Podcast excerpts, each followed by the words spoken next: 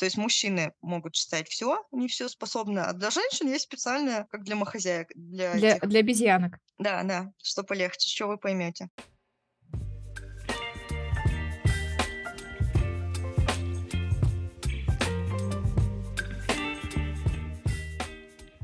Итак, пам-пам, всем привет! Сегодня третий выпуск подкаста, который называется «Терапия Гоголем». Имеется в виду не Гоголем-Моголем, хотя им тоже можно подлечиться, особенно с похмелья, а мы имеем в виду художественную литературу, с помощью которой, как нам кажется, можно развиваться, становиться лучше, сильнее, помогать себе в разных ситуациях. Меня зовут Ксюша. Меня зовут Катя. Всем привет.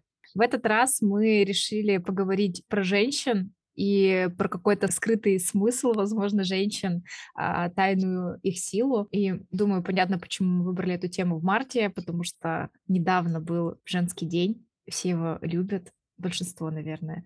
Почему бы не поговорить про нас прекрасных и про всех остальных? Прекрасных и сильных, эмансипированных. Клара Цетхин, конечно, наш подкаст не услышит, но пусть она знает, что даже 21 веке же мы живем, ее помнят и чтят. Да, мы будем говорить о силе женщин, тайной и не тайной, хотя принято считать их слабым полом. Вообще, мне кажется, важно знать, что мы с Ксюшей такие феминистки, если так можно сказать. Мы, да, за то, что у женщины, естественно, есть свое мнение, а что женщина может э, сама добиваться всего, не обязательно для чего-то там хотеть. И не брить подмышки. Да, но мы их бреем. Я как раз хотела сказать, что мы их бреем. А то люди, кто с нами работают, возможно, могут немного разочароваться. Станут приглядываться к нашим ногам и подмышкам. Еще я все еще не знаю, как относиться к феминитивам, потому что, с одной стороны, я за фем, но с другой стороны, я еще за русский язык. И от некоторых меня прям коверкает. Если там фасилитаторка еще звучит прикольно или тренерка, то авторка, вот мне уже не очень нравится. Докторка вообще странно. Поэтому еще не, не установила я какие-то взаимоотношения с феминитивами, но, наверное, все впереди. Я их очень люблю. Э, тоже согласна, что какие-то звучат не некрасиво, как будто бы как раз вот по, по русскому языку, как будто как-то коверкано. Но в большинстве случаев применяю феминитивы, потому что одна сильная и умная женщина, я вообще обожаю сильных и умных женщин, а, преподавательница русского языка и литературы в одном из главных университетов города Екатеринбурга а, преподавала нам русский язык как раз-таки деловой, и она меня впервые познакомила с феминитивами. Это было, кстати, вот э, лет, наверное, шесть назад, когда это еще было не в моде. Она тогда сказала, что вы представляете, вообще задумывались о том, что некоторые некоторые слова имеют только мужской род, хотя они должны иметь мужской и женский. И для меня тогда открылась целая вселенная, что это, правда, какая-то дикая несправедливость. Даже, блин, э, в лексике женщин бедных унижали. Поэтому я сейчас пытаюсь за все прошедшие годы наверстать упущенное, использовать тренерка, авторка, докторка, журнал... а, ну, журналистка была. Наездница. Ну, она, она раньше, кстати, появилась, сто процентов наездников уже сделали мужчин. Наездницу сделали, потому что, потому что не только наездница в прямом смысле, есть еще. Да, но у нас э, подкаст не 18+, поэтому мы не говорим об этом. Об этом. Ну что, давай раскроем тайну, какие книжки мы читали про женщин. Давай. Сегодня мы выбрали «Гроздья гнева». Это классика американской литературы. Джон Стейнбек. Он получил Пулитцеровскую премию, и долго книга была в школьной программе. США, но потом ее исключали несколько раз за ненормативную лексику и слишком жестокое, жесткое показывание действительности. И вторую книгу мы читали современную. Мы всегда с Ксюшей читаем одну классику, одну современную литературу. А вторая — это «Город женщин» Элизабет Гилберт. Это та самая девушка, которая написала «Ешь, молись, люби». Ее обычно все знают, все смотрели кино с Джулией Робертс, очень красивой. Uh-huh. Вот, это второй такой роман, который имел оглушительный успех. У нее есть еще, по-моему, пять других. Они вот как-то мимо проскочили, а вот эти два — это прям бомбы и звезды. Они все про женщин, насколько я знаю, у нее везде прослеживается вот эта канва, что женщина сила, и женщина может жить так, как ей хочется, несмотря на какие-то стереотипы и mm-hmm. заветы предков. В последнее время Гилберт стали воспринимать как э, ну, такую уже серьезную писательницу, если раньше она была женские романы, вот, кстати, тоже, да, сразу женские романы, и представляется какой-то шерпотреб, огонь моих чресел, и вот это да, все, да, да. то есть эм, нет же мужская литература. То есть мужчины могут читать все, не все способны, а для женщин есть специальная, как для махозяек, для Для этих для обезьянок. Да, да, что полегче, что вы поймете.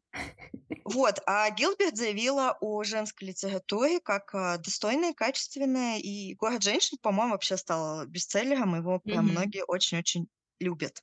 И есть за что, кстати говоря. При этом, кстати, она показала свой ум, я бы так сказала, тем, что, ам, "Город женщин", он написан про какую-то определенную эпоху. Это там 40-е, 50-е, и она очень здорово ее описывает. Она классно говорит о событиях там военных, да, лет. Очень много каких-то нюансов. Например, я узнала из этой книги, что как раз в те годы был дефицит качественного алкоголя, и молодежь хотела веселиться и выпивала "Листерин". В те времена "Листерин", видимо, был более спиртованный. Это не к тому, что я дома пробовала им напиться, хотя можно такую версию провернуть. Что Вот. такое "Листерин"? Это средство для полоскания рта. Вот ты зубки почистил и потом полощешь. Он щас продается, он, кстати, один из самых вкусных, на мой взгляд, э, таких средств. А, но вот раньше им напивались. Типа ты полощешь, случайно глотнул, Да, хлебнул да, да, и тебе хорошо и весело. Но я думаю, правда, сейчас лис "Листерин" сейчас не тот, как говорится. Не экспериментируйте, пожалуйста. Но это достаточно интересный, правда, факт, э, вот узнать, как раньше веселилась молодежь. Мгм. Кстати, сама Гилберт говорила о своем романе, что я хочу, чтобы он стал как типа бокал игристого, чтобы он вас хорошенько М. взбодрил и отвлек от, э, этих будней. Но мне кажется, она немножко снисходительно относится даже к своей литературе, потому что там есть история, там классно показывает театр, там вообще очень классный Нью-Йорк, а, Мгм. 40-х, и очень хорошо передается вайб, как сейчас модно говорить, этого города, этого шумного, этих беспорядочных связей, а, театров, платьев, бурлеска. Прям мне кажется, фильм бы по этой вышел просто какой-то Бомбезный, я согласна с бомбический. Надо, э, 100 % снимать. Мы, кстати, погуглили, есть фильм "Город женщин". Не путать, это не по этому. Это какой-то старый фильм Феллини про эротические фантазии старого ловеласа. А что еще мужики-то вот могут снять, Ксюш? Что еще? Кстати. сексистками сегодня. Я хочу, э, всё-таки рассказать немного слушателям, про что эта книга. Это история про молодую девятнадцатилетнюю девчушку, которая едет в большой город из своей там деревушки, а, для того, чтобы, ну вот, э, покорить его, стать звездой. И она устраивается швеей в очень захудалый театр. Вот такой, где, знаете, ходят там 2-3 человека, и то, наверно, спектакль не смотрят. И именно благодаря ее таланту театр оживает. То есть она настолько любит шить костюмы, продумывать их, вкладывать в них свою душу, что именно благодаря вот этой маленькой детали, костюмам, театр оживает и приобретает новую славу. Да, и т и там очень прикольные ее приключения, как она потеряла девственность и как встретила первую любовь, и всё это очень миленько. "Грозди гнева", особенно в сравнении, наверно, с "Городом женщин", это очень тяжелое, не побоюсь этого слова. Мы только что с Катей перед эфиром признались друг другу, что обе, а, ревели в конце. Да, да. Хотя, мы, женщины, слезу из которых выбить достаточно сложно. Это могут делать только наши невыносимые дети и мужья. Хотя нет, у меня уже муж давно не не выбивает слез из меня, они все, э, кончились. Что, из из-за чего ты можешь заплакать, Кать? А, я могу заплакать, если буду резать лук без линз. Это, кстати, бонус. Если вы носите контактные линзы, вы можете резать лук бесконтрольно. А я когда иду по ветру, кстати, еще, точнее, напротив ветра, вот это у меня вызывает много слез. А, еще смех. Мы недавно, помнишь, Да, придумывали ржали эротические фантазии на работе и смеялись, и плакали. Вот У это да. меня, а, новый как появился ребенок, появилась, э, новая странная вещь, которая вызывает у меня слезу. Это песни из "Малышариков" про то, что у каждого ребенка есть мама и папа. Она очень милая, она детская. И там есть такие строки, что типа: "Малыш шагает по тропинке, справа мама, слева папа". Я всегда начинаю думать, естественно, о детях, у которых такой возможности нет, и могу заплакать. Вот такая вот я стала. Причем, насколько я знаю, у нас в России чуть ли не больше семей, где только мама и часто еще бабушка. Это, кстати, тоже Мгм. немножко к нашей теме подходит, что сейчас очень Мгм. популярная модель, мама, мамина мама и ребенок. Это ок. Но у меня, кстати, книжка какая-то была у Макса, и там модели семьи, там в разных странах, и в одной из скандинавских стран они рассказывают, как модель семьи, 2 папа и папа, мама и мама, а, вот такие разные комбинации. Она, конечно, не русская книга.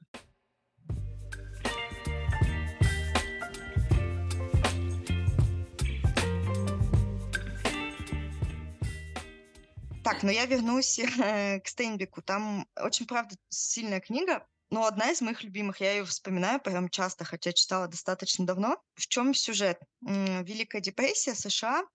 Э, фермеры жили на землях, возводили там свои какие-то э, колосья, выращивали скот, но арендодатели поднимали плату, и они вынуждены были уходить с земли и в поисках работы отправлялись в Калифорнию целыми семьями, с беременными женами, старыми бабушками, дедушками, все садились на какие-то повозки, и, по сути, они теряли ну все, то есть они теряли свой дом и Мгм. вынуждены были искать работу, и там просто с ними происходит постоянно как будто все хуже и хуже. То есть это просто какая-то лестница, идущая вниз. Там постепенно умирают персонажи. Это ок, да, вроде, но как они их хоронят, да, обыденно и идут дальше. И ты такой думаешь: "Ну вот, и их должно ждать счастье. Счастье их точно ждет в конце, а в конце счастья нет". Большой спойлер. Да, но мне кажется, это ок.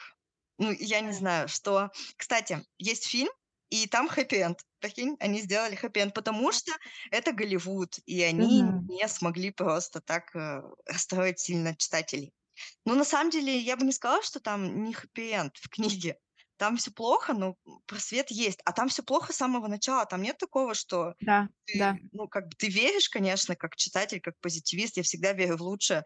Как будто бы ты всегда понимаешь, что нет, ничего не будет. Поэтому, м, надеюсь, спойлера нет. И, э, финальная сцена- это просто все, Это, мне кажется, катарсис. И там главная женщина. Вообще, почему мы взяли эту книгу, да, "Фермеры. Америка. Великая депрессия", "Пыль", там, "Пылевые войны" еще тогда были. "Пылевые войны"- это, в общем, был такой период в Штатах, когда очень много пыли было, и не было дождей, и, э, пыль была везде, и люди прям, младенцы, типа, могли умереть от пыли и так далее. Мгм. Конечно, это влияло на, а, урожай и так далее. Тоже интересная штука. Почему про женщин? Потому что, как нам показалось, это прям про силу женщин. Мужчина потерял себя, когда он потерял землю. Все, он сдался, он опустил руки. Это буквально там первые 2 главы. И только женщины, делая быт, стеля постели без постелей, готовя лепешки без очага, Мгм. накрывая завтраки, ухаживая за своими детьми и мужьями, Вынашивая детей, продолжая вынашивать их.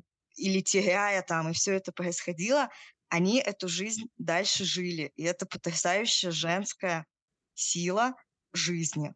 Ну и в конце там просто женщина, жизнь, и как это как это дается все. Вообще, "Конец, правда"- это, мне кажется, один из лучших финалов, которые я читала либо видела в кино, потому что он настолько метафоричен. Ну, мы уж не будем спойлерить, что там происходит, но это настолько тонко описывает, как Стэнбек видит женщину. Он, правда, ее боготворит, и мне кажется, в этом даже выражается какая-то благодарность к ней, да, восхваление женщины.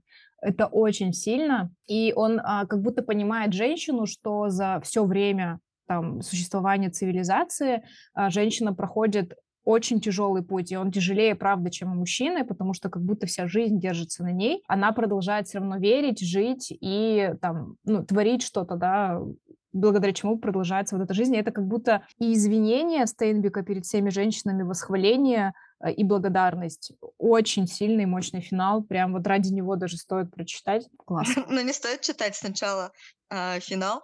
Да, вы не подруга поймете суть. Аня, привет, да, я про тебя. Она часто читает конец книжки, потому что просто ей очень тяжело, не знать, что все закончится там хорошо или плохо. Come on, есть ей реально? сложно, да, переносить эти тяготы неизвестности, и она, ну, не всегда, конечно, но иногда, э, читает финал. Слушай, ну это какой-то это ж какая-то тревожность непереносимая вообще.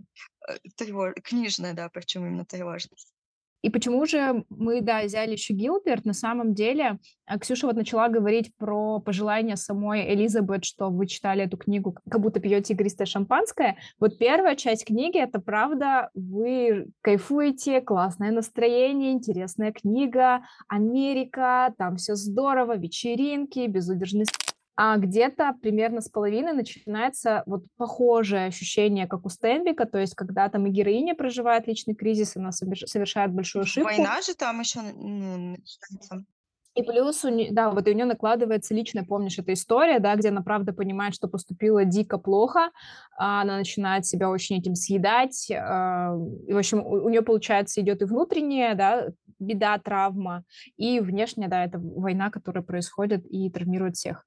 А, и опять же, Элизабет показывает, насколько женщина хрупка и насколько она сильна одновременно, а, сколько в ней может всего происходить. То есть женщина где-то может быть очень слабой, правда, и совершать глупые поступки. Почему там много анекдотов, правда, про глупые женщин. Ну, я правда считаю, что женщины когда-то бывают супер глупыми. И за себя я знаю, что я А мужчин, мужчины тоже бывают Да, да, но а, а, она про то, что она не забывает, она не говорит там, что вот мы святые, да, там такая неярая фемка, я бы сказала. А, и при этом она показывает, что мы очень мудры, и вот опять же ее этим талантом, творчеством, да, что она э, шьет красивые костюмы, она воссоздает что-то. То же самое, как у, Стейн, у Стейнбека женщина вообще воссоздает жизнь, она ее поддерживает. Здесь она воссоздает театр. И тоже, мне кажется, здесь очень классная метафора, что она воссоздает целый мир. Ну, театр же это мир, там внутри какие-то истории происходят, и это тоже классно прослеживается. Угу читала комментарии, рецензии после того, как прочитала «Грозди гнева». А, меня убили некоторые комментарии из категории, что почему американцы вообще жалуются на свою эту великую депрессию, они ходили и пили кофе. И это так смешно, что, правда, там, помнишь, герои всегда останавливаются и пьют кофе, не чай, а вот кофе. В России, мне кажется, это, в те времена не было уже кофе, это был какой-то дефицит, да, что-то на языке богатых. И так интересно, что как будто русский народ, он все еще как, то ли завидует, то ли не понимает, что для них это кофе было как у нас чай, и почему говорить, что американцы зажрались, и всегда вот у них там кофе было, они все-таки ходили по полю голодные, у них умирали женщины и мужчины, что им страдать, у них же есть кофе. Есть немножко так было обидно за наших русских. Кофе, э, Кока-Кола, но Кока-Колы там не было. Я вспомнила про Гилберт еще, там есть потрясающая сцена, когда она первый раз встречается со своим парнем Энтони, и там, ну, типа, эротическая сцена, но она без скорбезных подробностей, очень красивая. Мне кажется, так могла описать только женщина. Мгм. Простите, конечно, все мужчины сейчас меня, но вы так, мы это слово не называем из четырех букв, но вы так его не видите и не изобразите никогда, мне кажется. Да. И это тоже сила, ну, сила женщины. Чем мы мотивируем читать книги? это тяжелыми финалами и описанием. Скорбезными, да. да. Слушай, ну это всегда привлекало всех. Мгм. Насилие еще, какие-то грязные штуки и семейные саги, сироты, кстати, тоже, да, классический персонаж.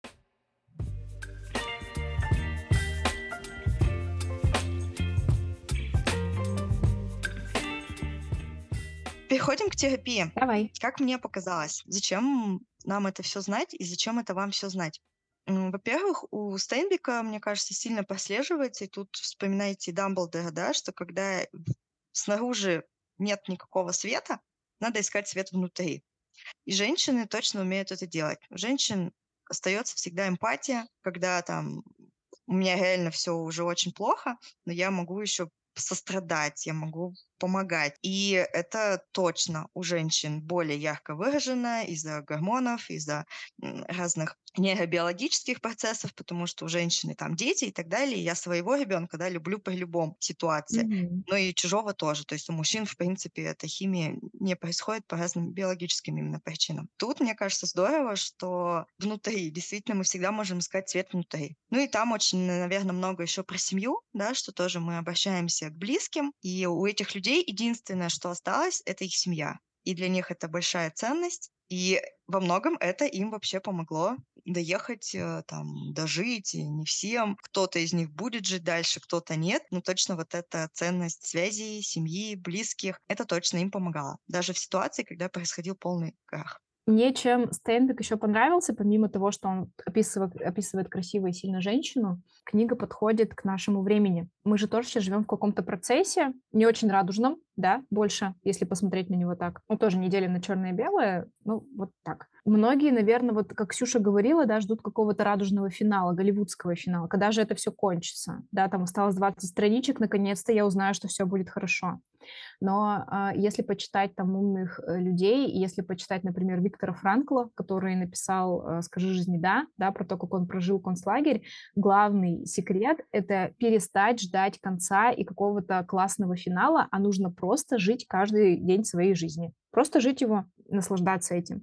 И как раз Стейнбек про это, да, вот это все путешествие на телеге, оно тяжелое, да, их обманывают, да, погибают действительно какие-то люди, но они продолжают, правда, эту жизнь. И опять же, вот этот мощный финал, я надеюсь, мы вас заинтриговали, он как раз-таки показывает, что неважно, чем закончится вообще, наверное, эта история, важно, что просто жизнь продолжится. Вот в чем фишка. И это очень здорово посмотреть со стороны, ощутить, опять же, насколько обманчиво, не вернее, не обманчиво, а насколько хитра история, что все повторяется, может быть, в разных вариантах, но тем не менее, но секреты это одни и те же. Вот этому меня научила, научили «Грозди гнева». А Элизабет Гилберт меня, наверное, взбодрила, опять же, вот почувствовать радость от того, что я женщина, что а, я могу радоваться, хитрить, веселиться. И... Почувствовать радость от того, что я да. женщина.